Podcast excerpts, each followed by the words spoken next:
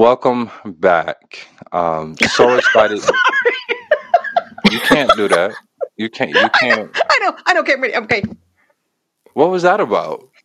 You were just really funny in your face when you're like, mm, mm, "Welcome back." I just gotta mute. This is what I look like. What the fuck are you talking about? You were really funny. I wasn't making a face. This is how I look. No, you were doing this head thing. I'm ready. Mute yourself.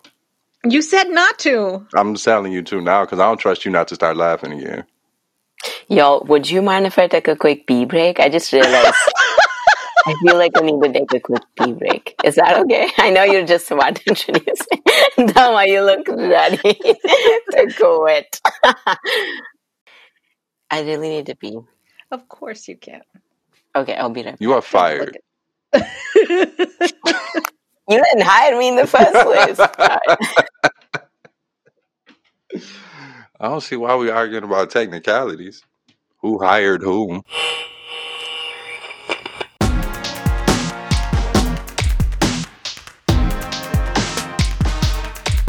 Welcome to another episode of Dive in Justice, the podcast that explores building ideal communities with our less than ideal selves. I am Delma Jackson. And I'm Shondine Garcia. And today we're joined by Ayan. And this episode is our final guest speaker of the season, and you will not want to miss it. Hey, Shondine, So, how you doing? Good to see you. Good to be in the space with you. How you holding up? What's on your mind? why are you grinning like a Cheshire cat? Cause I'm just so excited to be here with you. Why are you hating on my excitement? Just join me in it. Be in this with me. You know what I'm saying? Let the light No. shine through, you know? No, you're smiling like a Cheshire cat, like you've got some gotcha you're about to throw down right I now don't know what you're middle of this. talking about. I don't know what you're talking about. Um, I'm good. I'm good. Good. Am I real good or am I halfway? What am I? I am, and I know I talk about this all the time, so I'm sorry if it annoys our listeners. Actually, I'm sorry, not sorry. Let me be clear. I miss my boys. I miss my sons, and it's getting um almost painful. I don't know how fucking people do this. I don't know how they raise children and then send them off into the world and not just feel that constant ache. And so I know they're going to be home in May, both of them. And even though they're going to be home in May, I'm going out to visit Zay next week in Atlanta, and I'm going out to visit Gabrielle in two weeks or three weeks in London. Like, are they just going to then turn around and come home? Yes. And could I have just waited? No, I could not have just waited. All right. I'm I'm glad that you all have the kind of relationship where that's desirable on both sides and y'all are able to make that happen. That's what's up. I'm going to make fun of you about it. But in this moment, I'm gonna just I'm gonna say that's what's up. Everybody doesn't have that. Well, you know, it, it's grounded in some fucked up shit that I'm sure will give my therapist a, a just happiest day in the world as soon as I find a decent therapist. Um, so, any Portland listeners, any Portland therapist recommendations, I would love it. I'm on five waiting lists. Can I just say that? Um, I never had a mom growing up.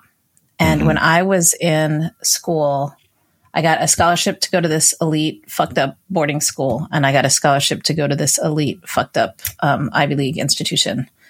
And I would see these amazing um, parental exchanges happen. And I don't know if they're amazing or if I just painted like my own um, rose colored glasses image on it. But, you know, a mom would come and take my roommate out to lunch and sometimes I'd be invited and one I'd be overwhelmed with how much the food costs that they were paying for. Two, they would always then take the you know my roommate or like a, a suite mate like shopping for clothes and out to like a show and all of this stuff or that I would also see care packages come in. hmm I talked to my father once a month and we had only so many minutes because of our MCI calling card by the phone, you know, like, hmm and I was so hungry for that thing that I would see happen with these moms that would visit.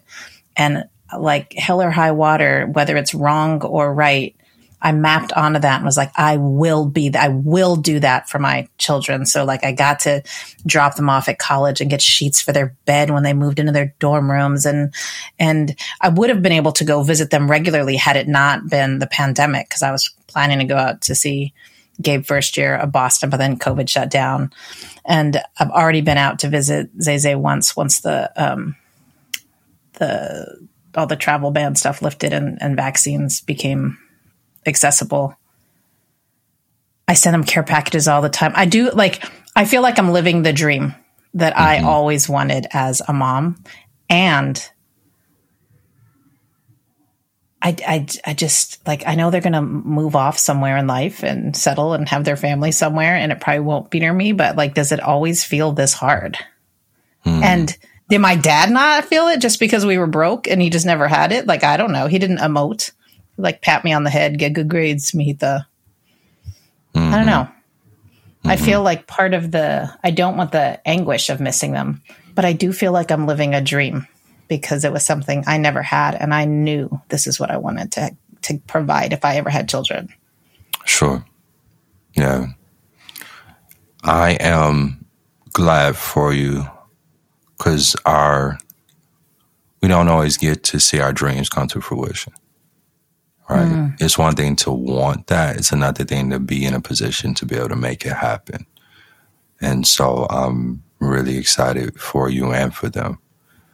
Um, my kids are not to the age yet where I've had to send them off into adulthood. um, not really, you know. My oldest yeah. is is still around. Um, and then what I had to deal with more was like with the separation of uh, when my daughter's mom and I split, and then mom moved to New Jersey, having to put my daughter on a plane by herself when she was really young, you know, unaccompanied minor status. And just for those first uh, few years, especially, Oh man, that was the saddest thing you ever wanted to look at. Both of us just mm-hmm. crying in the mm-hmm. airport, you know.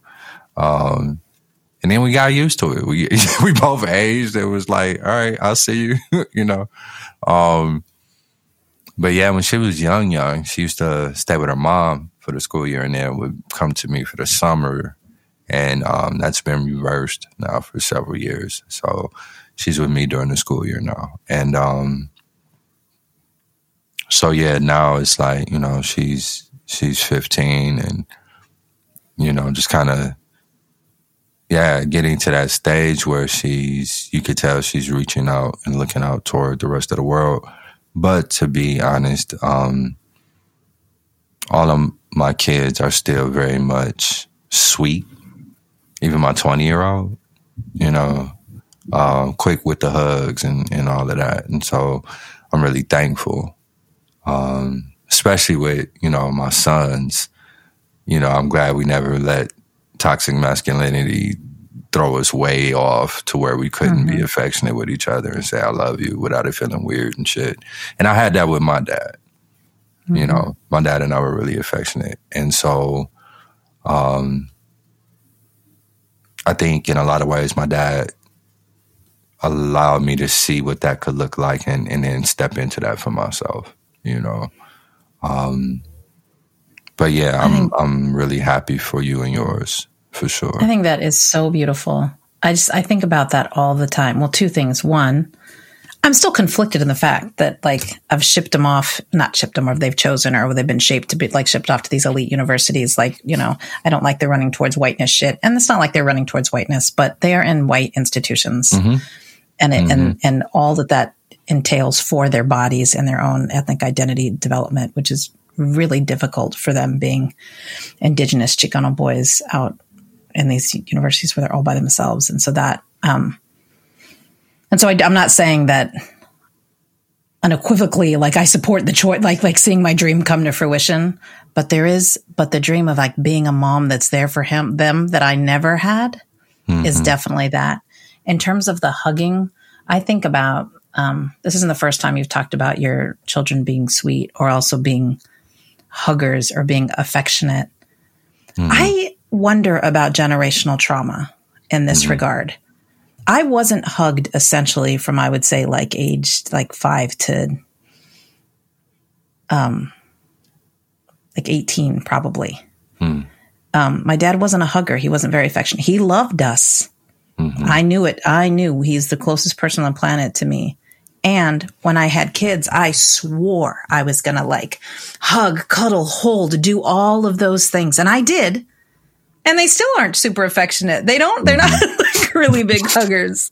Like they know how to um, emote and feel and hold like with their male friends. So they're not afraid of what like male to male hugging is and um not afraid to like and, and granted it's a different generation than you and I, but like locking arms or like sitting each other's laps or fucking around on a couch like with three of their their besties who are men. They don't that's not like that doesn't bother them. But among our internal family, and I know there's some, but someone someone was telling me that there's some bizarre shift that happens with boys hugging their moms in some way. Like I don't know the gender dynamics, but like I felt it shift, and I don't know what it was or what it was about. Like mm, like really really hugging close, but then it was a different shift when they hit uh like middle school, high schooly. Now Gabe has almost come back full into the like back in the on the huggy, but the, his younger one hasn't quite yet. And I don't know. I just wonder whatever damage was done to me, which has got to be damaging to have never been hugged for decades or like longer. Like that can't be good. Uh, another shout out. Anybody know any therapists? Calling all therapists. And maybe it's like I could get like a whole crew of Portlanders to like be on a a, a campaign for me to find a therapist. Um, I just I feel I'm filled with so much hope thinking about children exiting your home who are affectionate and sweet and wherever they go in their journey. And maybe they never exit your home and they live with you forever. But I think Don't it's a that. beautiful thing. I think it's a beautiful thing. Don't you Did ever I say just that. curse you? Don't ever say be there forever, forever. They could be here. I'm moving. Shit, somebody gonna get out of here. Um, Um, what's good with you? What's what's what are you facing this week?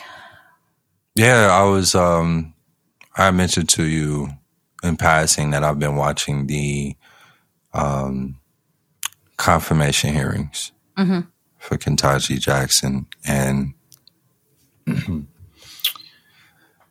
oh Jesus, watching people like Hawley Cruz, you know, some of these bigger name senators, uh, really try to make their pol- try to use the confirmation hearings as as a way to like further their own political careers on the back of this black woman.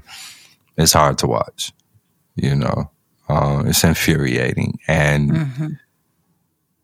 she's coming with the you know stereotypical professional r- responses, and there's a part of me just wants her to like jump over the table and and Just say it. Just smack the shit out of somebody. Um, but yeah, you don't you don't get to this place in your career being reactionary like that. You don't get to this place in your career without toeing a line around um, American exceptionalism that I find really difficult to hear um, articulated from black and brown folks too. So there's that dynamic, you know. We talked about this a little bit before. I'm curious. I had a, I had a follow up question that just came up right now in my head around that.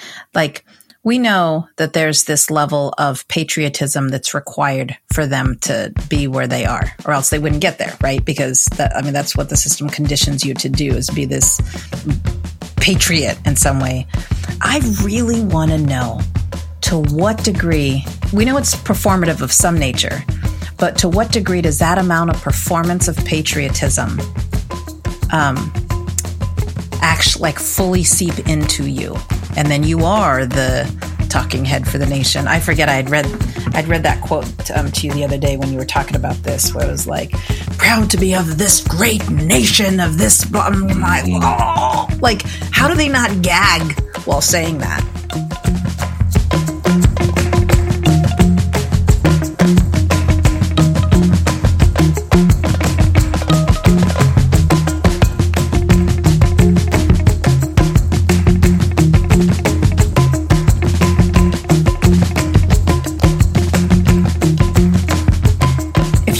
Guess what percentage of, you know, President Obama, what percentage of uh, Sotomayor, percentage of like of folks who you know have got some social justice shit in them are like secretly gagging when they say shit like that. Yeah, I don't know. I don't know. That's that's that's a good question. I remember Michelle Obama getting in trouble when she said, I can't remember what it was in reaction to, but she said, for the first time, I was proud of this country. Mm. And oh my God, the fallout was real. She slipped. She slipped. You know, the, the fallout came real. out. Um, no, I think so. I spent most of my graduate studies um, focused on American culture, and I came to understand myself as, and I still think I am to some degree, an Americanist, meaning there's something specific about the combination of studying the country that you're raised in that gives me a certain kind of fascination about it. There's something very mercurial about this country. Um, and the nations therein and the nations therein. And this place represents, uh, like so much, tra- like tragedy often does, it brings out the best and the worst in folks. You know, you hear that all the time in relationship to war, right? Um, the way people respond to trials and tribulations. Um,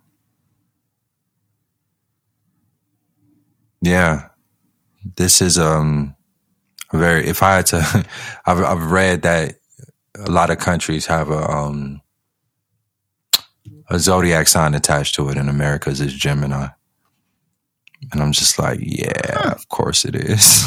Tell me what that means. I am not, uh, I'm like, I, I know nothing about except when people are like, oh, you're totally Scorpio. I have like an idea of what they mean by that, but I don't know what mm. Gemini means. I just only know like aspects of mine from people. Well, if you're familiar with the term Mercurial, yes. Um, the planet Mercury rules uh, Gemini and Virgo. Oh, okay. Um, but That's yeah, me. so yeah, um, America set really high standards on paper, and what like the ink's not even dry on the Bill of Rights, and we know people are getting fucked up as you're writing this shit, right? The Constitution, as you're writing it, people everywhere are just getting totally fucked up. But you have these really lofty ideas that you're putting down on paper that don't apply to others, whatever that means, right? And I feel like yeah, like they're they're like they're lofty ideas of their own white supremacist club and culture, right? Mm-hmm.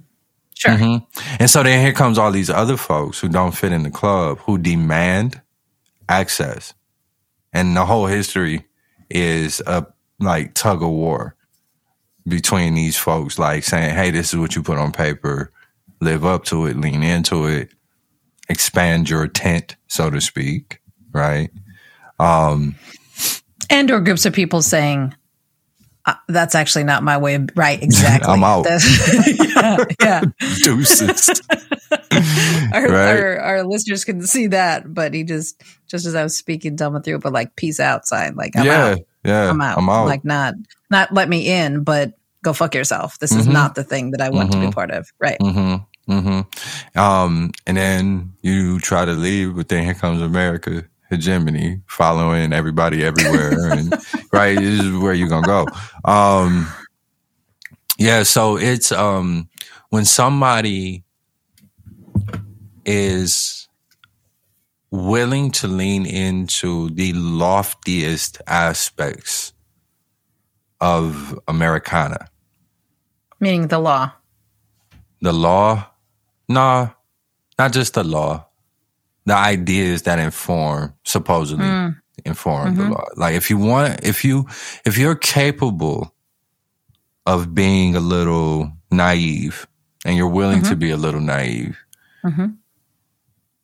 and or if the American dream, quote unquote, worked well for you and yours, either one of those can infuse you with a level of patriotism that might be sincere. Right? Um like my granddad. World War II can't access the GI Bill because he black,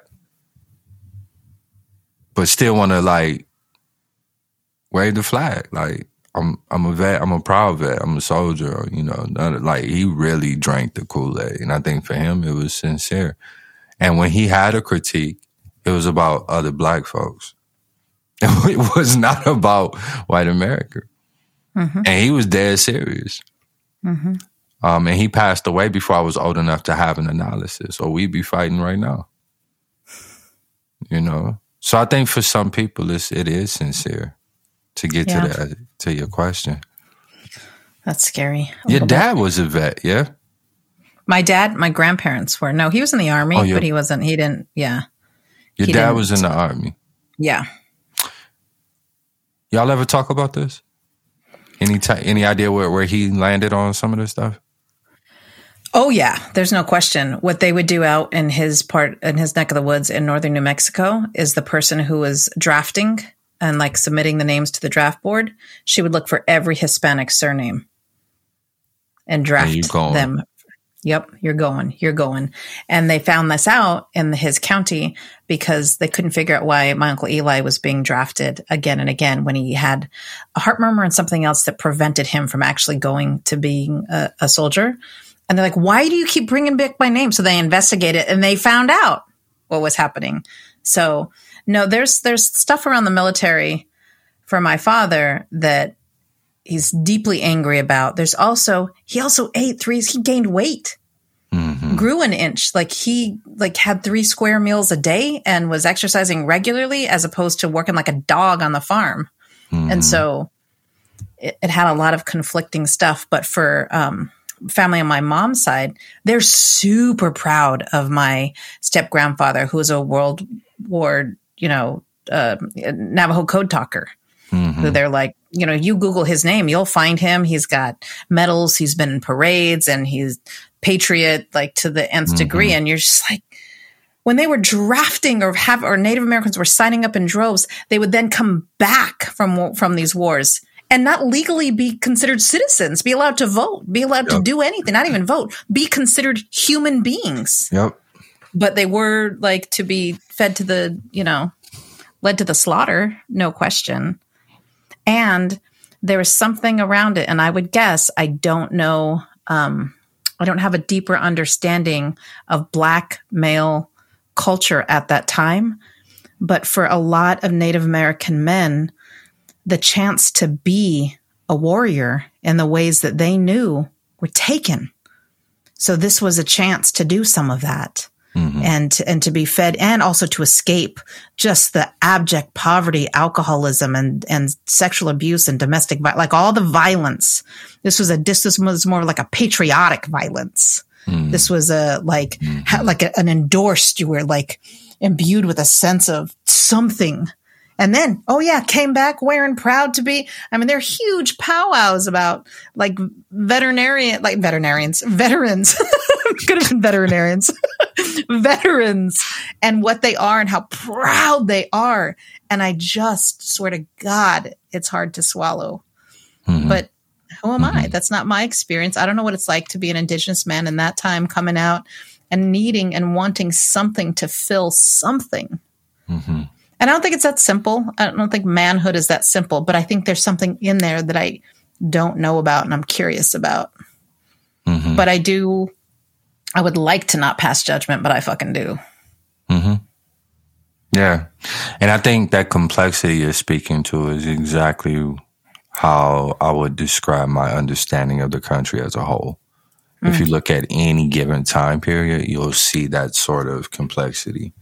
You know, um, I don't know about World War II, but I know World War One. So many brothers went to prove their value and their worth, mm-hmm. Only to come home and be hanged in uniform, mm-hmm. lynched in uniform, burned mm-hmm. and barbecued in uniform. This is the red summer. This is Tulsa. This is the time when y'all are carpet bombing black communities. And some of the folks in those very communities just got home. Yep. You know? And so for me, um, I think about when we had Adrian, Lieutenant Colonel Massey on, and he talked about there's a period where he was drinking the Kool Aid, and then he comes home and is reminded dramatically, mm-hmm. can't even get at the airport before you're reminded of where you are mm-hmm. and your place in this in this world. So, yeah, it is. Um, it's it's complicated, and I can. I think one of the things about being on the left, so called, or being a so called progressive, um, and one of the things that has come with aging for me is being able and willing to hold that complexity and see my, and this is something you said earlier, right? Seeing my critique as, um, critique an act of patriotism. you know, yeah. it is patriotism. It's holding uh, the U.S. accountable to what it says it's about. Um, but I don't think it's any less patriotic to throw up the peace sign. You know, because um, to be honest, the nation state as a construction doesn't really work for me anymore. anyway, if I'm being honest with you, for fuck real, your borders. For real, fuck your borders. Um, so yeah. Well, and then and how those borders are replicated on our bodies around one drop or blood quantum mm-hmm. or what makes uh mm-hmm. and what's homeland and what's mm-hmm. the division of homeland and where are you mm-hmm. rooted to and all of the bullshit, you know, sexuality from veteran from veterans to veterinarians. Yep. Sexuality and gender, same shit. Yep. Right. These yep. really hard Yep. Right, distinctions that we love to make um on on the landscape of this planet and on our own bodies. Yep. And our psychology. So yeah, it's it's a lot to to comb through. Um, so really, you had kind of a light week, not nothing too major, thinking about um, these nah, things. And nah, never, right, never too major. Um, I but to be thinking to be thinking about that though, that what what is going through your body and your brain and your heart while you're watching those, um, while you're watching the the these here these CNN coverage. Mm-hmm Mm-hmm. We don't talk about that very much and where that is on all parts of your body. Mm-hmm. Mm-hmm. Mean, we're reflecting about it now, but it's happening in real time as you're watching it, your head spinning, your heart's churning, and whatever's happening. That's just mm-hmm. happening to everybody all across the, and whoever's watching it right now. And that's scary to think mm-hmm. about. Mm-hmm. Yeah. Um, yep. Exactly. Last thing Yes. Speaking of gender dynamics, binaries, and gender understanding and all of that, I will say, um, it went to the gym yesterday and really realized, and it really sank in for the first time, that because I don't want to be the creepy dude staring at the spandex pants on the ladies working out, I, I stare at my feet the whole time I'm in the gym. And because I'm a black male who's a grown up in a predominantly white gym space, staring at my feet the whole time I'm in there don't feel good because then it feels does not. Like, does not. It feels yes, like massa, I'm let me step aside yes, on the sidewalk. Yes, yes, yes, yes, sir. What the fuck? Yeah, you're fucked. What the fuck? I don't want because you can't be the creepy dude. I don't want to be the creepy right? dude. Where are you going to put your eyes? I don't then, know where to put my eyes. And then people, if you're like, I'm trying, like, I like, if you're trying really hard to look at like the, like right here, like the bridge of the, the nose, right? You're, and then you're concentrating so hard. You got these white guys watching you, trying really hard just to look at one location. And they automatically, they're mapping onto every single fucking stereotype about every black male. So you can't do that. Mm-mm. So all you can do is look Mm-mm. at your feet and hope they didn't move the weight so you're not going to fucking hit it with your head because you're looking down. Maybe the answer is I stare at the ceiling. I'm fairly confident that is not the answer. I just walk around staring at the ceiling the whole time. What could go wrong? But then and then you've got your like your family, your people before you died so you could be here today. So you're fucking like doing the minstrel dance throughout a, a gym. That can't be right. I get up and the culture in this gym, you wipe down your, your seat when you're done. They got the little spray bottle and the little paper towel so you can clean off your, your station before you move on. Right. Yes. I get up from my bench. I go grab my paper towel. I'm spray spray. I turn around and it's like some 16 year old white boy standing at the bench getting ready to sit down and you know covid and germs i'm like hey let me wipe Clean this down first. first. right well not staring it. at him but your eyes at his shoes so now I'm wiping a bench while I got this 16 year old white boy, arms crossed, just standing over me, waiting on me to clean his seat. Fan oh my God, Shandine and he's probably like you don't know, probably the nicest human, could be freaking like youngest recruit to the KKK, and here you are. Let me clean this for you. Let me blah, blah blah. Let me not look up. Let me not move too fast. Let me try to resize my body the way I've actually seen you resize your body in public spaces. So as not to be intimidating. And all mm-hmm. you want to do is work out. All you want to do is That's go to the goddamn gym. So I can be bigger and more intimidating.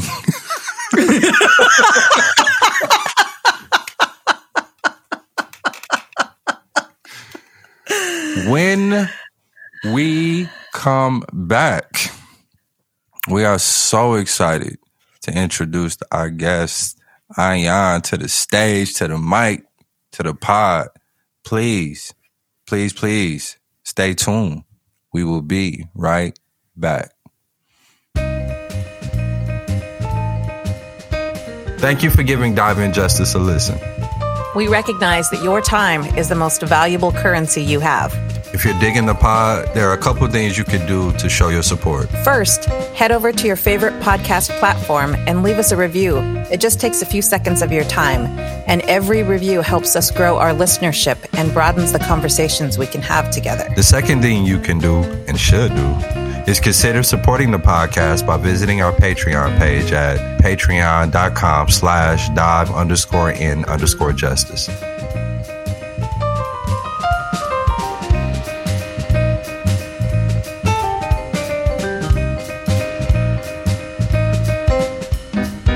Welcome back, everyone. I um, wanted to take a moment to introduce our guest who is as of now, as of recently, um, my colleague, a brand new colleague of mine, because I'm I'm new in in a position, and so I'm I'm joining, and they are already there, and I've had the opportunity to speak with them once in a one on one context, and was just so once felt too short, an hour felt too short, definitely wanted more time. And so they were willing to to agree to give me that um, because I was hella impressed and, and want to learn more. And so I'm really excited to bring our guest to you all today. Ayan is joining us. Ayan is a transformational coach and founder of Unearth Freedom LLC and a consultant at Metropolitan Group.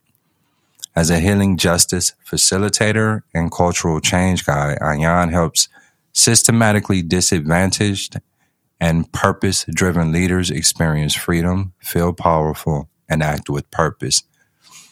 Ayan is a Vivian Barnett Fellow, a Coaching for Everyone Fellow, and is also a member of the International Coaching Federation of Professional Coaches. As of March 2022, they have logged 97 hours of coaching with the Institute of Professional Excellence in Coaching. Ayan has worked with Black, queer, brown, and disabled leaders, communities, and youth in international American and Indian settings for nearly a decade. As a consultant with Metropolitan Group, Ayan implemented projects and provided strategic counsel to increase trust and equity within top agencies, foundations, universities, businesses, and nonprofits. Ayan is a transmasculine, queer, Punjabi, and Himachali person who lives in Portland, Oregon, on yet to be returned territory of the Confederated Tribes of Siletz Indians. The best way to connect with Ayan is to follow them at linkedin.com slash in slash Ayan. Ayan, thank you so much for taking the time to be with us today. Deep appreciation. Welcome, welcome, welcome. Thank you, Delma. It's such a pleasure to be here with you and with Shandine. I've really been looking forward to this conversation. I'm going to come out of the gate not swinging, but um, it's a question that I've been asking myself since I first met you. And it's going to sound completely ageist. So, my I'm swinging with this fucked up, socially constructed ageist uh, framing. Um, so I'm offering apologies ahead of it. You're a coach. You're a consultant. You're a writer. You are one of the most gifted facilitators I've witnessed. And I say this from a, I come with a deep bench of gifted facilitators. And I would say Delma's one of them. And I'm on record. Yeah. Go ahead, Delma. Be like, yeah, yeah. She acknowledged me. Here's my ageist question. How can you have this much depth and knowledge and skill? Fresh out of college, youngest I've ever seen. And I'm not, I think, you know, when I think about working with youth and how youth can rule the world, can do amazing things. Yeah, yeah like, man, mm. until you actually see mm. it in action, you don't really get it. My question mm-hmm. to you is how has your journey to the work gotten you at your age to where you are today? Mm-hmm. My life's work has been about healing. And it was about healing since before I knew that that was the case. As part of that healing work, I don't believe that I am just myself. And for one, where does that come from? It comes from over time, really deeply practicing listening. And that includes listening to my ancestors, listening to people, and really, in some ways, coding for themes because I really value connection. And I also understood your question to be a compliment, so thank you. I'm deeply honored to have you reflect all of those back to me. And that's a big part of how I see the work that I do is that I'm stepping into a room with the intention to be okay with having a lot more to learn. And that puts me in a, it gives me this intimacy with people that I, think a lot of people might miss that if their armor is up and their intention is to prove that they're valuable. And that's not to blame the people who are conditioned into that or are engaging in the need to prove that they're valuable, because I do believe that that is one of the most human patterns is to want to prove that I'm enough. I belong. Do you see me? Like, do you value me?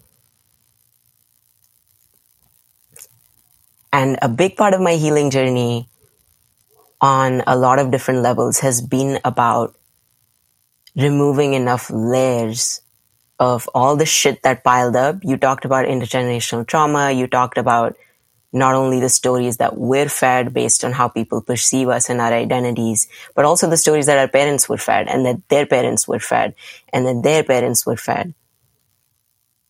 And a lot of which they internalized and attached a sense of belonging to. Right? So a lot of healing for me has been about removing enough of those layers by becoming aware of them and getting really clear on my practice, if you will. And that was a big reason why I, I am this way fresh out of college because a lot of college was also like I started facilitating when I was 16. And so when I came into college, I'd already been facilitating for a couple of years. But I was in a private right institution and a lot of that journey was about noticing that I had attached my worth to all of these things outside of me, all of these things that were external to me, including how my professors perceived me, what my grades were. And make no mistake, like those perceptions had material consequences attached to them, like a scholarship, right? And the ability to go on to grad school, etc. But when I detached just like what was going on in terms of the shit that was coming at me within that institutional structure and everything it, it entailed to want to thrive as a trans and brown person in that setting, I realized that healing looks like and liberation looks like removing that equal to sign in the equation that says, you know, this external factor equals your value. This external factor equals your value. And I believe it's given me a sense of deep grounding into just how generously incomplete and yet just how valuable I am in my relationships. I appreciate that response. And I think I have a kind of a follow up question.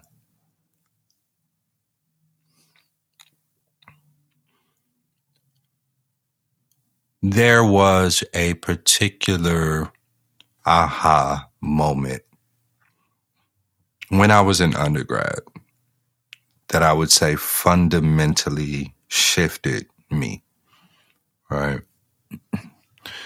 You mentioned being a facilitator at 16. And I'm curious whether it was pre college or during or whenever. The realization that you had attached your self worth to these external pieces was for me a big part of that aha moment. Right. And that was the beginning of me saying, okay, now I can start the work of, you know, recognizing is that that first step, right? Is there a pivotal moment for you in which that happens, or does it feel more like a slow reveal for you? Mm. I love that question, Elma. Thank you. Mm-hmm there are quite a few pivotal moments. One of them has to do with me becoming aware of how feelings are a central part of all of our healing journeys. And that's why I do the work that I do now as a coach. It's also some of the work I'm striving and strategizing to bring into more traditional, more old school, more established institutional settings where we do work with, you know, federal agencies or just big nonprofits that have hundreds of years of history behind them and are recently awakening to the necessity of justice and belonging being a reality for everyone who steps into those institutions, right? The reason I'm bringing feelings into the conversation has to do with this story. So let me tell you this story. I was facilitating a group of about 40 people from about 35 different countries, all aged 16 to 19, maybe a couple of 15 year olds thrown in there. And we were talking about some heavy stuff. I don't remember, but I did go to a high school. I don't remember what the topic was, but I did go to a high school with very opinionated and strong willed people who were brought, selected from all over the world to study together and to inform each other's ways of seeing the world around this mission of peace and sustainability. And so we used to have a lot of meetings like that that were just part of our educational experience. Mm-hmm. And in one of these meetings, I remember that we were discussing something a lot, a lot of people had opinions about, and I was the lead facilitator. And so I, in those times, we didn't have Zoom hands, right? So I had a list going of the speaking order based on which I saw people raise their hands. And there was this really big Eastern European guy. Um, he was known to just be caustic or a little rude, if you will. That was just kind of his style. But he interrupted a person who was speaking, looked right at me in front of 40 people, and said, You're doing a fucking terrible job.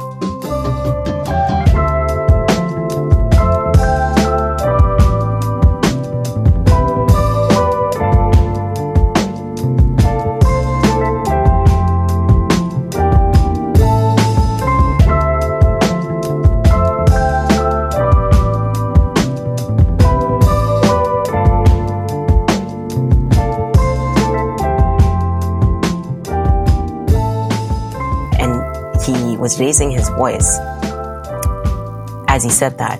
Mm. And I could feel my skin burning. But I remember that I handled that with as much poise as I could while continuing to keep the meeting running. And other people sort of backed me up, but not in a not in a way that um, that felt like anyone really validated my experience in that moment. Like, whoa, you just had this person throw a tantrum mm-hmm. in your face because he wasn't getting to speak, even though there were people who had raised their hands before him, right? he was like, You're doing a terrible job. You're not letting me speak. And I was like, Hmm. And it brought up I think it brought up both fear and shame in me. And now when I look back and now when I work with fear and shame as a coach, and also when we talk about justice and injustice, there's a lot of fear and shame that's at the foundation of our experiences, but we never get to the foundation. We just stay at the level of this is what I'm thinking, or even this is what I experienced. And when a colleague tells you that, hey, I experienced this and it's in a meeting, I've noticed that most people don't know how to ha- have an emotionally conscious response to that. Mm. And it's, you know, the most common things people will do is either make it about themselves as a way to try to relate.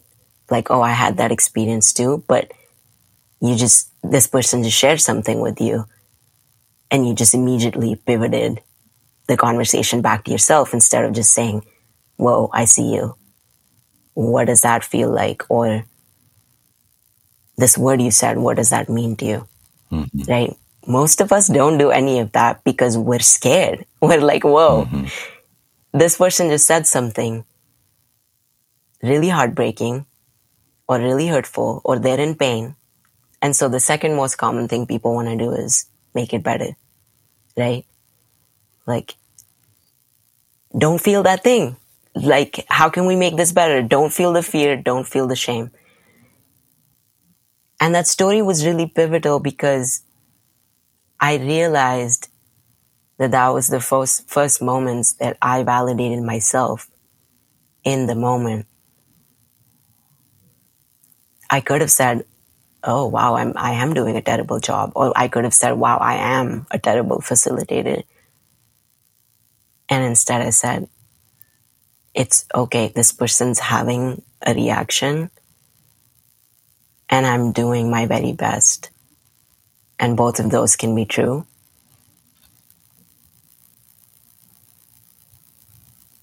Yeah, that was a pivotal moment. It really brought me into questions that now help me move us into a more whole way of relating to each other that isn't just based on the thoughts we think. Mm-hmm. Mm-hmm. Yeah. Yeah. I'm wondering if you could tell us, and I think um, it's related to the things that you started earlier. I wonder if you could tell us a little bit about um, Unearth Freedom. And it just makes me think if you were on this trajectory as early as 16 and, and what you were doing and what you were holding and what you were c- keeping clear in terms of a North Star or your clarity of compass through your undergraduate, through to like what was the through line to have you create your own LLC? And what are you hoping to do with that in the world?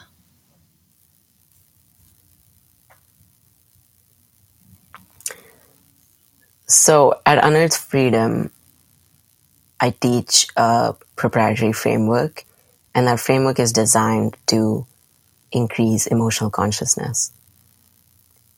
And so, what I'm hoping to do with this is really to make it both strongly grounded in theory and the current research that we have around shame, around fear, around vulnerability, around racial injustice, and what the embodied experience of feeling less than systemically and generationally has left us with today in terms of patterns. And what what we feel is missing right? So really grounded in all of the research that is available and also really value our lived experiences because a, a lot of our lived experiences don't have the same kind of numbers to back them up. And there's still a lot of value in them. And so the the grounded in evidence grounded in evidence honors lived experiences and offers practical tools like honors the experiential learner in all of us to say how can you actually bring emotional consciousness and emotionally conscious leadership into your everyday so it's not just another concept it's over time a practice that you can also start living into. And some parts of that you may already be living into, but might have some conflict or just a lack of clarity around how to truly implement emotional consciousness. The reason that I believe this is going to be critical is because, frankly, as someone who's a Gen Zer, I'm very people okay this is another misconception that people have about people who really attune to their feelings is that we're not quote unquote logical enough right and i'm actually very pragmatic that shit is going to continue hitting the fan as we move into more extreme weather events as we move into more extreme climate change the fear and the cycles of fear and shame and even helplessness are going to continue. And while I believe that there's a lot of value in therapy at certain points for certain people, even though it's not accessible to all of us, as you mentioned, Shandine, it's a very real, there's very real barriers to that modality. What I'm offering with Unearth Freedom is a set of modalities that shows you how to take your power back. Because I wish I had had that. I wish someone had told me as a young person, hey, you may, you may, you may go on to experience these systemic barriers, but you're so powerful. Like you are so powerful So, what does it look like for you to step into your power? What does it feel like? How do you cultivate that? How do you rest in your power? Knowing that there's a world that is on fire and being reborn as you speak. Mm-hmm. You said you wish someone had told you that when you were younger. Mm-hmm. Um, do you feel settled in that now? Do you do you do you typically wake up and go to bed like I'm powerful as shit, or or do you find like me? There are moments in mm-hmm. any given day. There are periods in any given week, month. There are seasons even in which I might feel less powerful and more powerful mm. at other times. And for you, mm-hmm. I'm curious, what does that look like on you? Like, what does that feel like on you? How do you distinguish between the two for yourself?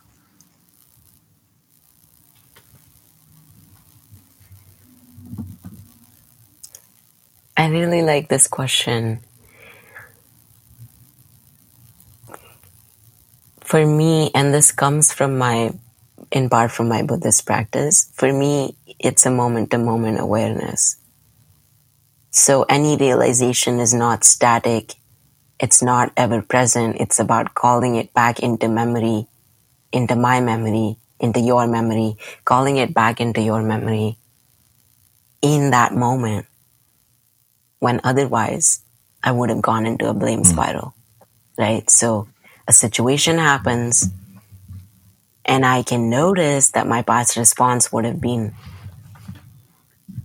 to be incredibly self-critical, to say all kinds of, you know, my my friend Mick, they call this mean, they call this mean brain, and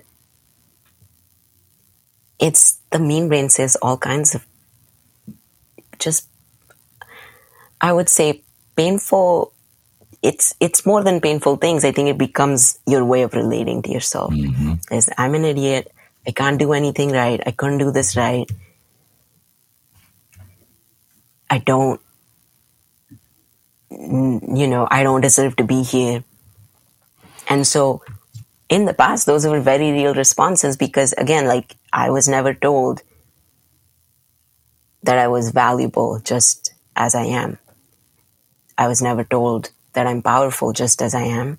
So it's not that I feel powerful all the time or that that's even the goal, but how do I relate to myself in those moments where an external stimulus, if you will, or a comment someone makes, or a thing that happens at work, or an experience I have at the grocery store, or when I go to pick up my food and the people think I'm stealing you know, like I'm about to steal my own food and just all this very real stuff that happens as you navigate the world in a body in place of those shameful and blameful, fear based and lack based responses. How can I relate to myself in a way that is more affirming, in a way that's more loving? Mm-hmm. I have a question in in the coaching that you provide, in the facilitation that you offer, in the framing you're bringing around emotional connection and awareness.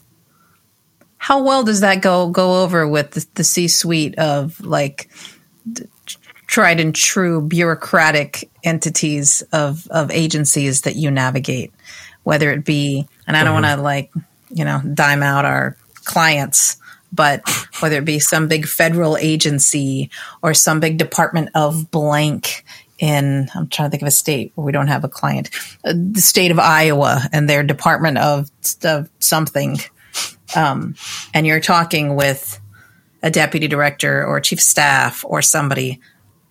How how do you make that connection from where you are to where they are. And I know I'm being a little stereotypical about like people, like in terms of like I just made up a mm. state. It could be could be Oregon. It could be you know where I am. So I'm not like anti Iowa. I'm just trying to think of a state where we where we don't have a contract and where I'm not going to get in trouble.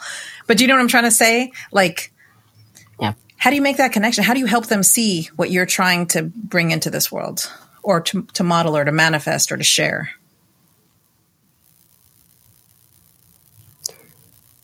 In two ways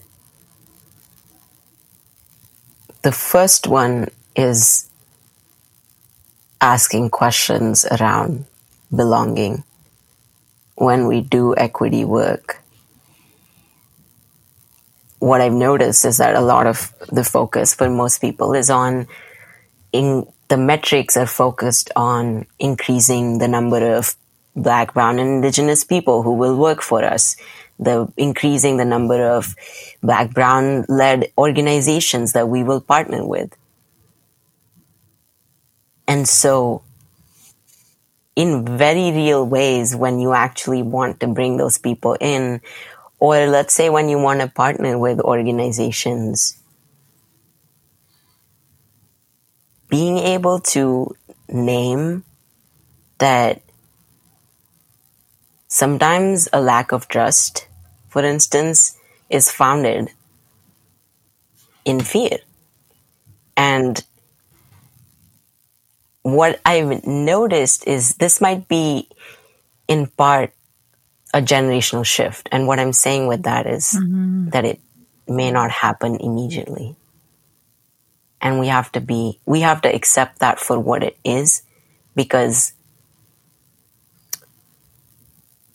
And this ties into the second way, which is when I do coaching with my clients, when I'm not like, I think the consultant, the role of the consultant has its limitations.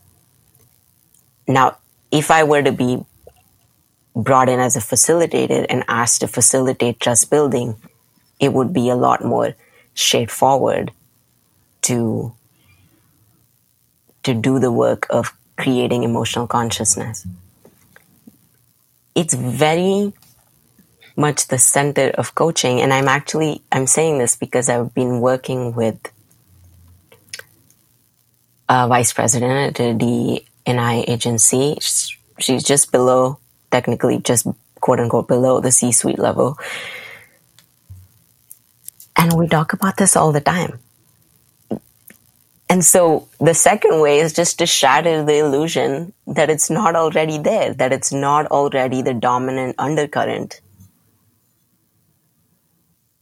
And what is simply needs to happen is to consistently create a challenge and an invitation to structure our spaces and our conversations in ways that support that honesty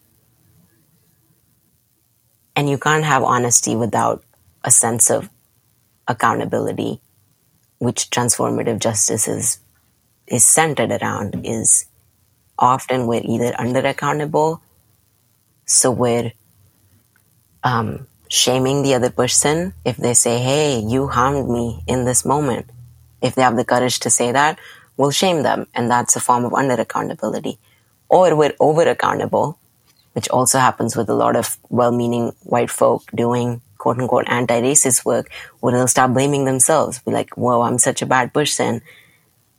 And again, remember what I said earlier about you just took this back to you. Mm-hmm. And that doesn't make the person feel seen. So I, having said all that, because I have shattered that illusion, I actually do this all the time. Before we even started recording this conversation, I asked you, when you said it was my fault. I didn't turn that button on. He said, and how did you feel? And it doesn't matter how much you understand that that's an intentional question. It just matters that that's how I'm showing up and mm. that's how people who work with me also practice their own ways of, of, of showing up with that emotional consciousness. I want to respect the amount of time that you took with us both to listen to us talk, to share with us um, what you're trying to make um, manifest in this world through you and all who have informed you before and all who um, are informing you still. And I know you're a listener, so I know you know where I'm going with the question. When you're in it, we're all human. We all get frustrated. We all write shitty limericks about our podcast co host. We all mess up the other side of the bed of the partner just for spite. We all do various things like that in our imperfections. What's your petty? Go. Hurry up. What's my petty? What's your petty? When you show up at your like Sometimes Hmm, you know when when when when Michelle Obama says when Yeah. when they go low, we go high. when they go low, we You go know, when she said that to her daughters. Yeah. they're like Yeah, when we go she- lower, what does your lower look like? Because I don't have a personal chef, and Oprah's not my best friend, so I go low. I don't go high. what is your low when you go low? Okay, I- I so until recently, and if we had more time, I think there that there are beautiful connections to doing the work of affirming who we are fully is also a a trans offering to this world because we already do that as trans people. We have to, or we wouldn't exist. And hmm. and we like doing it. It brings us joy, right? And so, in those low moments, I would say that I have fluctuated between telling another person my feelings, like I'm feeling this way, you know, and and framing it in a way where I'm blaming them for what I'm feeling. Um, and I've had to rewrite those texts. Like I'll just be writing them out in the heat of the moment, and then I just take a. Yeah, I hope I recently taken a pause, but in the past, I'm sure that I have blamed people for my feelings, um, and I also have blamed myself. I think that is my that has been my lowest point when I was actively combating depression was that I would just chronically, literally, you know, blame myself. And like, I think recently, and this is connected to the trans offering, recently, since I've been on T, which is testosterone, I've noticed that I'm feeling more anger. Like, I been in situations where before I would have felt shame, like I would have, you know, felt deflated or um, like felt like something's prickling me like all over my body. I now feel angry and I feel like lashing out. And that's not an, I don't know if that's entirely up to the hormone, but it's definitely changing my body and also my relationship to that, to that response.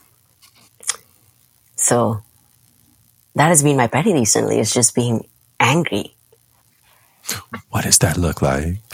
Um i like i like I my instinct is to isolate myself because i've seen people be angry like unleash their anger on other people and i think that's hmm almost always traumatic. Like it's hard to experience someone's anger and, and not have a residue of of um, trauma from that. But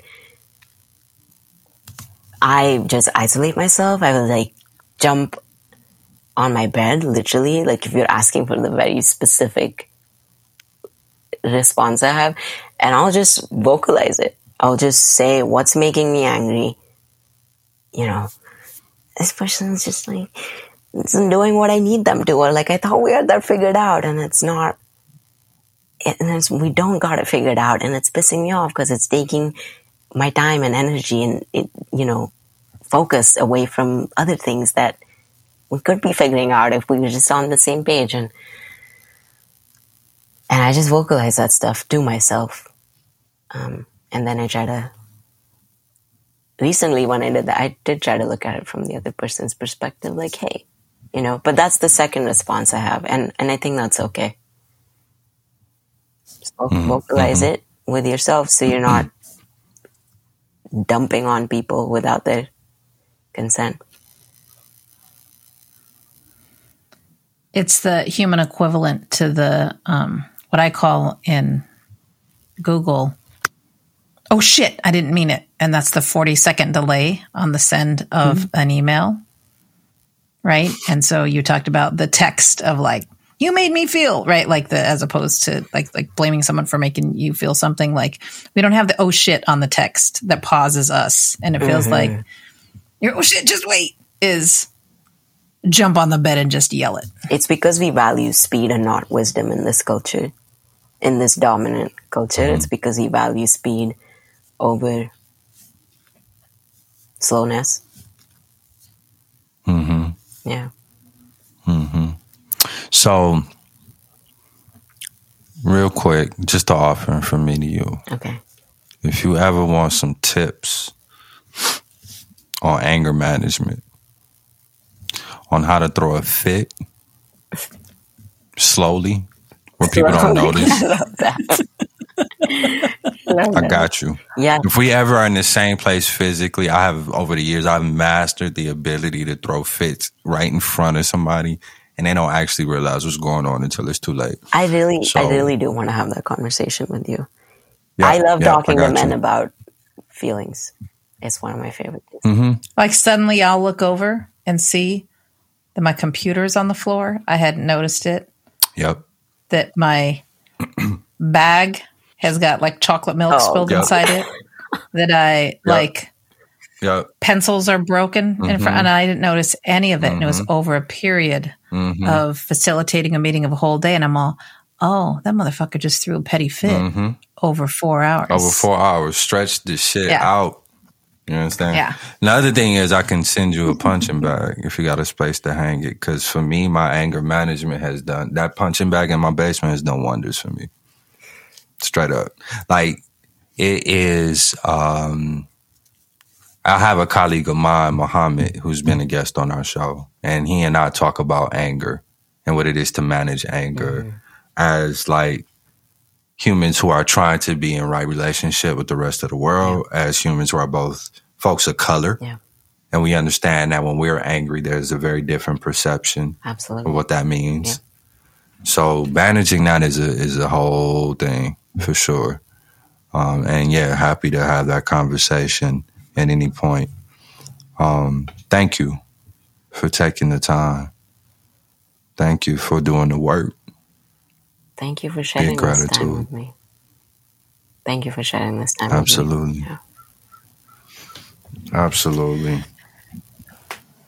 And thanks for being a listener.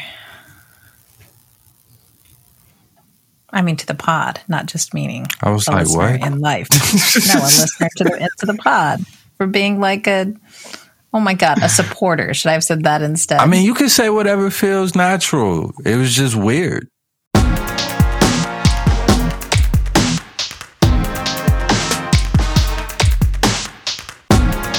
Dive in Justice is a co production of the Center for Whole Communities and Shoreline Consulting. The Center for Whole Communities exists to build capacity at the individual, organizational, and community level to deepen awareness, embrace differences, and value relationships, thus making change possible. Shoreline Consulting co constructs solutions and strategies that align with your goals and leverages the voices, perspectives, and wisdom of those who stand to benefit. For more information on the Center for Whole Communities, find us at wholecommunities.org. For more information on Shoreline Consulting, visit us on the web at thinkshorelines.com. Dive in Justice theme song created by Nasir Thomas Jackson. Doug Fierenstein is our audio engineer. Susanna McCandless is our administrative support. Jenny Cotting and Soraya Yamada Sapien help us out with marketing and promotions. Thank you all so much. Without your continued efforts, this show would not be possible.